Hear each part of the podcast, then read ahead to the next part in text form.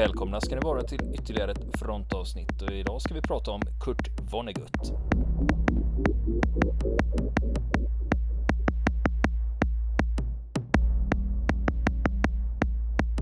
Och nu fortsätter vi berätta historien om Kurt Vonnegut under andra världskriget. Ja, när vi lämnade Vonnegut förra gången så hade han ju blivit, kan man säga, utslängd från college. Kan man ju säga när det här militära utbildningsprogrammet som han hade deltagit i då eh, plötsligt upphörde våren 44 för att eh, det behövdes infanterister. Så många av de här eh, studenterna då som studerade på på statens bekostnad då, de blev helt plötsligt eh, ja, tvungna, skickade tillbaka till utbildningsbaser och så vidare för att eh, ingå som vanliga infanterister i, i de styrkor som skulle skickas till Europa. Vonnegut han kommenderas då i mars 44 till den 106 infanteridivisionen och det 423 infanteriregementet i detta då. Det... Så man tog, man tog ingen hänsyn att han hade grundutbildning som artillerist då? Utan... Nej, inte alls och ingen hänsyn heller till att han eh, hade kommit ganska långt i sina studier, alltså i mekanik. Utan eh, inget sånt, utan det, det, var bara iväg, nu ska du få en snabbutbildning eh, innan du skickas till fronten. Och, och, den här divisionen då, den kallades för Golden Lion efter sitt, eh, ja, sin vapensköld eller sitt divisionstecken då. Men Vonnegut han påstod efteråt att alla soldaterna i divisionen kallade den bara för lunchlådedivisionen under utbildningen eftersom de ständigt fick lunchlådor med salamismörgåsar under utbildningstiden. Och eh, det här då med att eh, det behövdes väldigt mycket folk då för att fylla upp infanteridivisionerna. Ja, det var ju så att USA de hade ju minskat sin armé drastiskt efter första världskriget. Och det hade ju många armé, andra arméer också gjort då, men USA mer än vad andra stormakter hade gjort. Och USA är ju ett land de har liksom eh, ofta varit kända för att de aldrig varit förberedda för något krig de ska utkämpa. Eh, inbördeskriget var likadant, eh, kriget 1812 likadant, första världskriget likadant och så vidare. Eh, så att man har fått börja nästan från början varje gång. Och vid krigsutbrottet 1939 så hade USA en armé på knappt två, en reguljär armé då på knappt 200 000 man. Den var alltså mindre än Portugals armé vid den tidpunkten. Och Portugal var nummer 19 i storleksordningen bland världens arméer 1939. Eh, men redan 39 då så hade man ju börjat rusta upp, modernisera och expandera armén under ledning av eh, generalen George C. Marshall då som blev arméns stabschef i september 39 i samband med att kriget bröt ut i Europa. Så att man eh, hade ju då redan systematiskt börjat förbereda USA för ett eventuellt krigsinträde även om, även om det var allt annat än populärt att USA skulle dra ut i kriget. Det rådde ju en väldigt stark antikrigsopinion i USA under de första, första åren av andra världskriget fram till Pearl Harbor. Och eh, under kriget så kom sammanlagt cirka 11 miljoner man att tjänstgöra i den amerikanska armén på olika krigsskådeplatser och i olika roller. Det är en stor skillnad på 200 000 och 11 miljoner. Det kan man ju lugnt säga. Som sagt. Men om du tänker dig mm. så här då, om man jämför med eh, Sverige idag, där vi har 33 000 eh, anställda soldater, officerare och så 22 000 hemvärnsmän. Det är 55 000. Ja, om man ställer det i relation till vår folkmängd så är det ju inte så mycket kan man säga. Nej, men jag tänkte mer om mm. USA hade 200 000 1939. Så. Ja, just det. Just det. Precis. Och eh, då var det ju så när man rustade upp då också att infanteridivisionerna de var ju själva ryggraden i den amerikanska armén. De var flest, helt enkelt. För att skapa en armé så, som var tillräckligt stor för att besegra både Tyskland och Japan så organiserade man ett stort antal infanteridivisioner. Det var dussintals då som ställdes upp då på löpande band. Och en av dessa var alltså 106 divisionen som officiellt bildades i mars 1943 i Fort Jackson i South Carolina. Och det här var ju liksom en standarddivision som ehm, som var liksom eh, formade enligt samma mönster som de flesta infanteridivisionerna då. De hade med tre infanteriregementen med tre och ett tusen man vardera. Och så en massa eh, specialtjänster då som ett sambandskompani, militärpolis, pluton och en stridsingenjörsbataljon, sjukvårdsbataljon, spaningstropper, ett underhållskompani och fyra bataljoner fältartilleri. Ingick då i, i en amerikansk infanteridivision och det var sammanlagt 14 000 man i den 106 divisionen som kom från nästan varenda delstat i USA och från nästan alla samhällsskikt. Och eh, precis som Vonnegut så hade de flesta soldaterna, de hade ju växt upp under den stora depressionen i USA och påverkats av den under sin uppväxt och utbildning och sina förutsättningar då att eh, få ett jobb och så vidare. Och det var väldigt unga soldater då, en två tredjedelar av manskapet de var ogifta och eh, yngre än 22 år. Och medan många av de högre befälen de var krigsveteraner från första världskriget. Däribland två av eh, regementscheferna, eh, däribland då regementschefen för, för 423 regementet som, som Vonnegut kom att tillhöra. Han, han hette Charles Cavender och var överste. Och eh, den här divisionen hade ju kommit en bit på vägen i sin grundutbildning när eh, Vonnegut kom in i bilden då redan då. Man hade ju hållit på att träna i ett år vid det laget om man hade haft en eh, med infanteristerna då, man hade haft en grundutbildning då som eh, för rekryterna då som hade börjat i Fort Jackson i South Carolina på tre månader då för alla inkallade med liksom eh, fysisk träning, du vet, och det grundläggande gruppen, så plutonens strid och sen kompaniets strid och skjutövningar med sina M1-gevär. Eh, ja, vi snackade ju M1 tidigare då, men då var det ju lite grövre saker. Då snackade vi ju haubits. Ja, precis. Ja, ja exakt. Ja. Ehm, och eh, ja, det ingick ju alla grunderna, liksom gräva skyttevärn, kunna identifiera flygplan och stridsvagnar, vän och fiende, Eh, kamouflage, använda kompass, orientera, läsa kartor och så vidare och så vidare då. En fråga där. Men eh, när man då liksom, eh, jag förstår ju liksom när man sätter upp de här infanteridivisionerna, de diffar inte så mycket då, utan man hade en modell som man... Eh, man hade ju en standard, både standardmodell, standardförfarande ja, då, hur den skulle ja. organiseras, hur den skulle utrustas. Ja, det var liksom det. ingen... Nej, sen, den stack inte iväg på något sätt då. Nej, precis. Alltså det här var ju en vanlig, vanlig konstruktion. Sen kunde det diffa lite grann hit och dit på hur många soldater det var i divisionerna. Då några tusen man hit och dit. Eh, Mm, så det låg där och pendlade mellan 14-15 000 man. Och eh, man, eh, e-, efter den här grundutbildningen så börjar soldaterna med mer avancerad utbildning då som pågår under, från sommaren och, och långt in på hösten då fortfarande i South Carolina, Fort Jackson där. Och eh, där man liksom övar samverkansstrid och, eh, och skapar stridsgrupper och så vidare.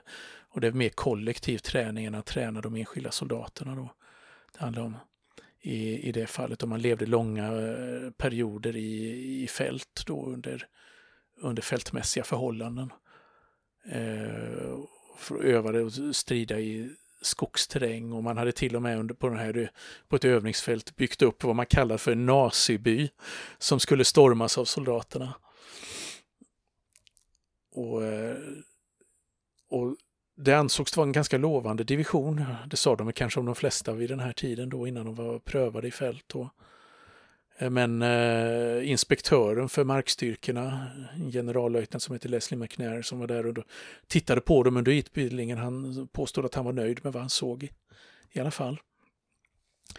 Och sen i början av 44 så hade divisionen transporterats till Cumberlanddalen i Tennessee där den deltog i, i flera veckor i storövningar tillsammans med tre andra divisioner. Och det var just efter den här tiden då, dessa övningar, som Vonnegut kom in i bilden då.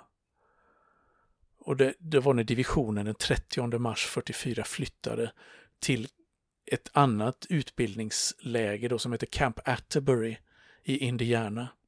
Och det här Camp Atterbury, det låg en bit strax söder om Indianapolis, alltså Vonneguts hemstad. Och han har skrivit i något sammanhang då att han var stationerad så nära hemmet under den här tiden då att han kunde sova i sin egen säng och låna familjens bil på helgerna. Och det här lägret då, det var liksom eh, 43 000 eh, hektar jordbruksmark 70-80 kilometer sydväst om Indianapolis då. Eh, som armén hade köpt in då 41 år där man då sen hade börjat eh, massutbilda trupper eh, under kriget då. Och alltså det var, här var ju en gigantisk anläggning då. Det var 1500 baracker och ett stort sjukhus. Allt hade byggts på ett halvår. Och liksom tiotusentals amerikanska soldater skulle passera den här anläggningen på väg ut i kriget. Och det fanns inte då bara utbildningsfaciliteter, för det fanns också ett fångläger som var eh, färdigt att inhysa 15 000 tyska och italienska fångar från Nordafrika. Och föga anade många av männen då i 106 divisionen att de själva snart skulle sitta i tyska läger och ibland under helt förfärande förhållanden. Men när han Vonnegut beordras då till Camp, Camp Atterbury då, så är det för att snabbutbildas till spanings och underrättelsesoldat. Och den här utbildningen då, den handlade om bland annat då att läsa och tolka kartor och sätta upp framskjutna observationsposter. Och den 4 april 44 så skriver han då till, eh, till sin fästmö Jane då eh, ifrån Camp Atterbury. Han skriver så här då att jag, jag är i bataljonsspaning nu i 106 divisionen på en samlingsplats som heter Camp Atterbury. Jag kom hem förra veckoslutet berättar han och sen nämner han då några vänner i brevet som han träffat på en fest. Och så fortsätter han då att ja, jag mår tusan så mycket bättre nu när jag är tillbaka hos de stridande trupperna. 106 har fullbordat sin utbildning och har precis återvänt från storövningarna i Tennessee där den bedömdes vara den bästa. Och vi har precis genomgått läkarundersökningen för utlandstjänstgöring och jag blev godkänd. Och det beviljas permissioner, men jag har inte rätt att få någon. Mitt nya jobb är att eh, smeta ner ansikte och händer med sot och kräla genom fiendens linjer för att se efter vad tusan de har där. Jag dramatiserar inte min befattning. Jag har fått ett jobb och så är det med det. Vi är sju stycken spanare i bataljonen. Vi arbetar individuellt eller i par. Det är ett jobb som är så främmande för min natur att jag får en angenäm kick av att tänka på att göra det framöver mitt framför näsan på fienden. Och det är en solstråle av nya känslor, kanske du förstår. Så skriver han den gången, så att han verkar ha varit lite, ändå lite fascinerad av det här nya uppdraget då han hade fått hastigt och lustigt. Jag tänkte på, mm. vi hade ju också, gjorde ju avsnitt om författaren William Wharton. Ja, han var ju också spaningssoldat. Just det. Just det. Ja, lustigt. Precis. Och sen då eh, i en intervju långt efter kriget, då, den som jag citerat ur tidigare, då, som publicerades i den här fina finlitterära tidskriften, då, så eh, där, där utmålar han det på ett lite annorlunda sätt då, med lite tidsperspektiv. Då.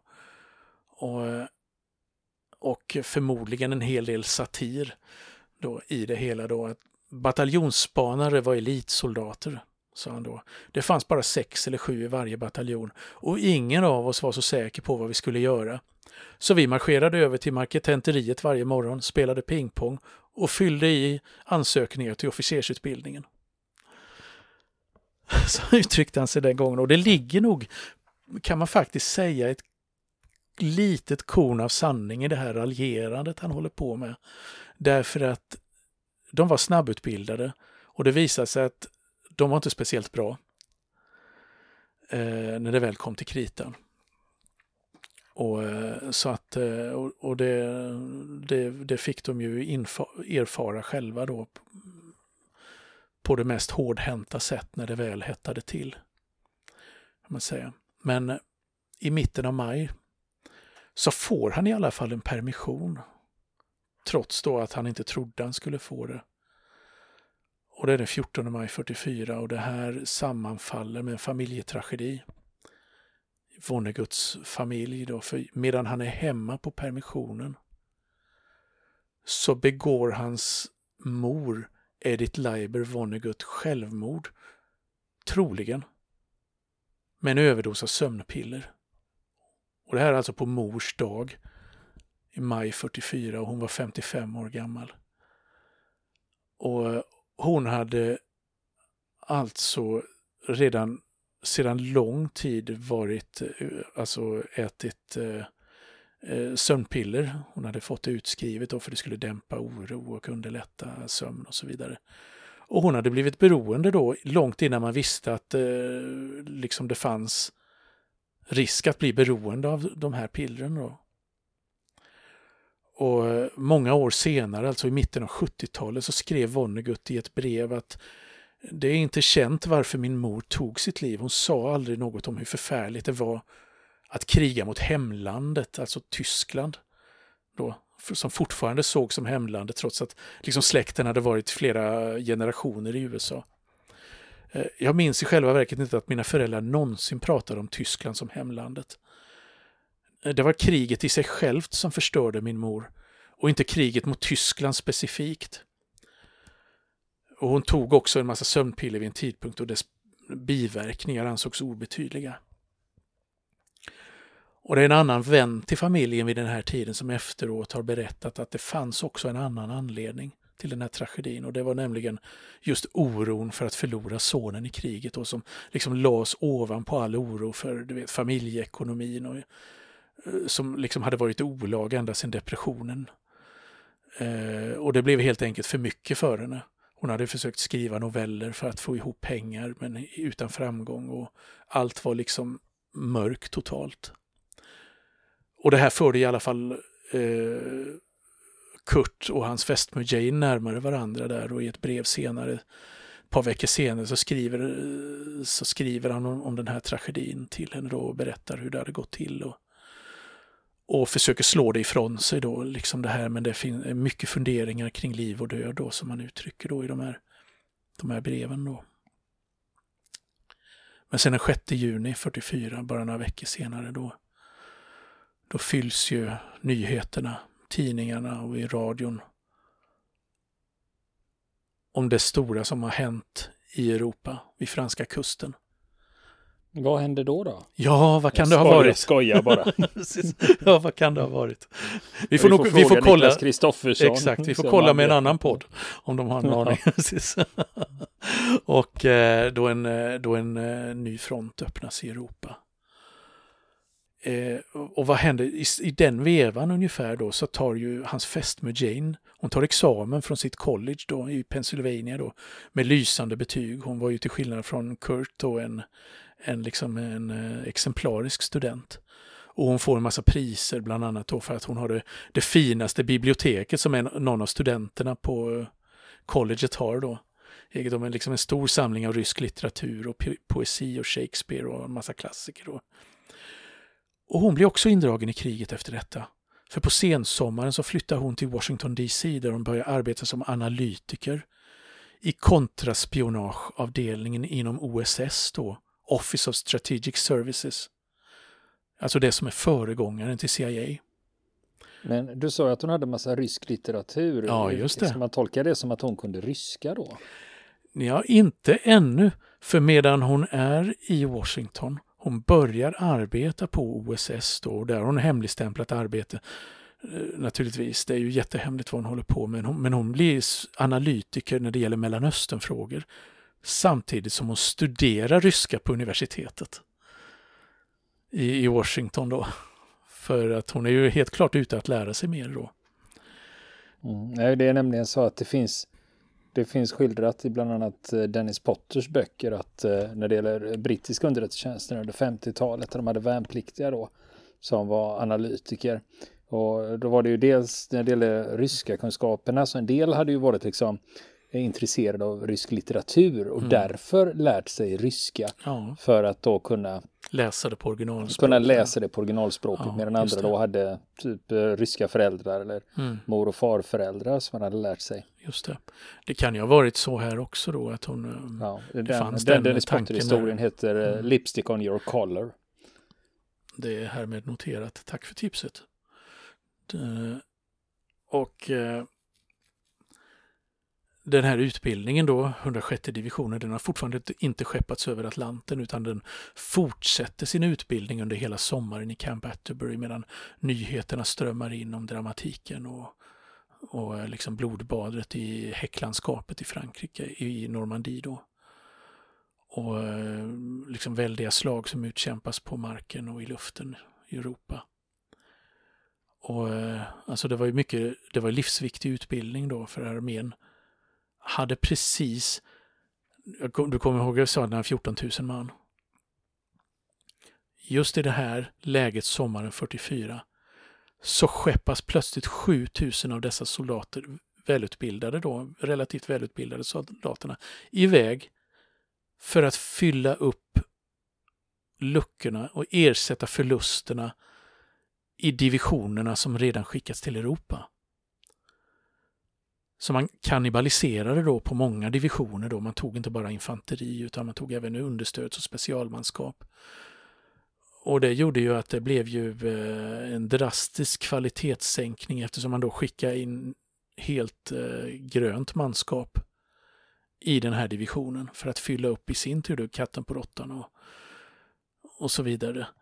Eh, och som då i sin tur fick snabbutbildas och det var däribland så kom ju liksom eh, eh, även kockar, mekaniker, telegrafister, eh, kulspruteskyttar som hade utbildats vid arméns fly, eh, eh, flygvapenskolor då för att bli skyttar på bombplan, fick avbryta sina utbildningar och liksom blev rätt och slätt infanterister, precis som Kurt Vonnegut då. Eh, så att eh, man fick ju börja från början med liksom nästan halva divisionen i det här läget då. Så att utbildningen fortsätter då i en rasande takt och man får liksom steppa upp liksom takten på, på, på det här för att få, få rätsida då på, på hela det här. Och det är även kustartillerister som skickas in i 106 divisionen och luftvärnssoldater som också ska bli infanterister som kommer dit. Och så en salig blandning och plus då helt, helt gröna rekryter. Då. Och, eh, men som sagt, det blir oerhört intensiv utbildning igen då, liksom man trappar upp det här igen då. Och en soldat i 106 divisionen mindes sen efteråt då att de på slutet hade fler övningar med skarpa ammunition än han någonsin kunde minnas. Och i september 44, då började närma sig, då började han packa grejerna för att transporteras över Atlanten med sin division då. Som nu är uppe i någonstans 14-15 000 man igen då. Och eh, i början av oktober så lämnar man Camp Atterbury och liksom mellanlandar i ett annat läger i Massachusetts. Och sen den 17 oktober så går de, man ombord på Queen Elizabeth som stävar ut från New York och anländer till Cheltenham i England två veckor senare efter färden över Atlanten och liksom ett av de främsta eh, en av de främsta sakerna som eh, veteranerna kommer ihåg från den här överresan. Många av dem var ju från inlandet, de hade aldrig sett havet förut. Men det främsta som de flesta av de här nämner, det är den usla engelska maten ombord som de fick under hela resan. Det, och det vet man ju hur det kan vara med brittisk mat och det var ju kanske en chock för stadiga bondpojkar från mellanvästern. Och, och sen också mm. fanns det ju, det fanns ju matbrist också. Jag menar England mm. var ju, det var ju konvojer som försökte Just försörja precis, eh, precis. Storbritannien. Så de hade inte ett överflöd av mat heller. Precis. Det är sant, det är sant. Och eh, han skriver ju då eh, ett, eh, ett brev som all, det av allt att döma skrivet under båtresan då men postat efteråt då. Och, eh, eh och han skriver, skriver att, eh, till, till eh, sin fästmö då, Jane, då, att eh, Antingen har du dumpat mig eller så koncentrerar sig fiendens ubåtar på postskeppen. Jag har inte hört någonting från dig på ett par månader. Nu är jag på andra sidan Atlanten i ett land fullt av poetiska referenser som sensorn inte låter mig skriva ut. Samma sak kan sägas om syrliga kommentarer. Av alla brev jag skrivit till dig har inte ett enda innehållit någon egentlig information. Och så kommer det att fortsätta, bara för att hålla dig uppdaterad om situationen. Jag älskar dig mer än någonting annat i världen och det har inte förändrats sedan sommaren 1940 när vi träffades första gången och jag har gott om tid att tänka på det nu. I praktiken är jag fortfarande 20 år gammal. Och sen i eh, början av december 44, eller i mitten av december, så hinner han skicka ett brev till till henne. När de är på väg genom Europa, eh, genom Frankrike och Belgien till fronten. Och det är väldigt kort och eh, man märker att han har tagit intryck av saker han har sett på vägen. Och han skriver då att det här är en utblottad, hatande och blödande värld. Hela vår livstid kommer att vara skev. Vi kanske kan gifta oss mycket tidigare än vi för, först har vågat hoppas på. Och den första december då, 44 så korsar 106 divisionen Engelska kanalen. De skeppas i land vid Le Havre och sen rullar man i fordonskolonn tvärs genom Frankrike till Belgien. Och regementschefen då eh, i Vonneguts regemente, 423 då, Charles Cavender, eh, han har skildrat det här då utifrån sitt perspektiv. Eh, resan till fronten och den första liksom, tiden där. Då att det var en helt färsk division. Och den placerades då på vad man trodde var ett kavlugnt frontavsnitt där ingenting skulle, gå, skulle hända. Och det var ju för att soldaterna skulle få vänja sig vid fronten innan det blev allvar någon annanstans där det gick betydligt hetare till vid den tidpunkten. Som i Hürtgenskogen exempelvis. Eh, I närheten av Aachen då, där det pågick, eh, pågick eh, strider för fullt. Och man hade samlat, samlades då först i en armébas i Frankrike som en amerikansk sådan som hade döpts till Red Horse. Eh, och jag är lite osäker på var, men det var när de var i den basen som de fick reda på att de skulle tilldelas den första amerikanska armén. Eh, som just då befann sig i östra delarna av Belgien. Och därifrån så hade man två dagars fordonsmarsch innan man nådde, nådde staden Saint-Vit i Belgien just. Och det var kallt och det var isiga vägar och det började även snöa under vägen. Då. Det rådde radiotystnad under marschen vilket bidrog till att öka problemen. Och en av divisionens lastbilar med några soldater ombord råkade hamna i Paris sedan den hade dirigerats fel av en brittisk militärpolis. Sa de? Sa de, ja. Precis. Och eh, morgonen den 11 december 1944 så marscherar regementet till fots från Saint-Vit österut till trakten av en liten stad i, eller, ett, eller samhälle i östra Belgien då, tysktalande samhället som heter Schönberg. Och där så avlöste man utan missöden då ett regemente ur den andra infanteridivisionen som hade varit på plats betydligt länge. Och det, det gick bra då, lätt att göra utan störningar av fiendens artilleri på grund av att det var ett, rådde tätt snöfall och ett lågt hängande molntäcke som hindrade flygspaning och flyganfall. Och tidigt på kvällen samma dag så är alla trupperna i sina ställningar. Och det är liksom, eh, då har man eh, marscherat då tre mil ungefär för att komma till den här platsen. Från platsen där man lämnade fordonen då. Och eh, Cavender, när han pratar med sin regementschefskollega från den andra divisionen då, som han, regement, regementet som han ska avlösa, som är på väg därifrån, så han hälsar honom då att ja, det har varit väldigt lugnt här uppe och dina soldater kommer att lära sig på det enkla sättet. Det var vad de fick veta. Och det vet vi ju sen då att det kanske inte riktigt stämde överens med verkligheten och det här frontavsnittet som 106 divisionen skulle hålla, det var ju var extremt brett. Det var ju ungefär dubbelt så långt som vad en normal division skulle liksom eh, vara rimligt att försvara för en vanlig division, för en normal division då.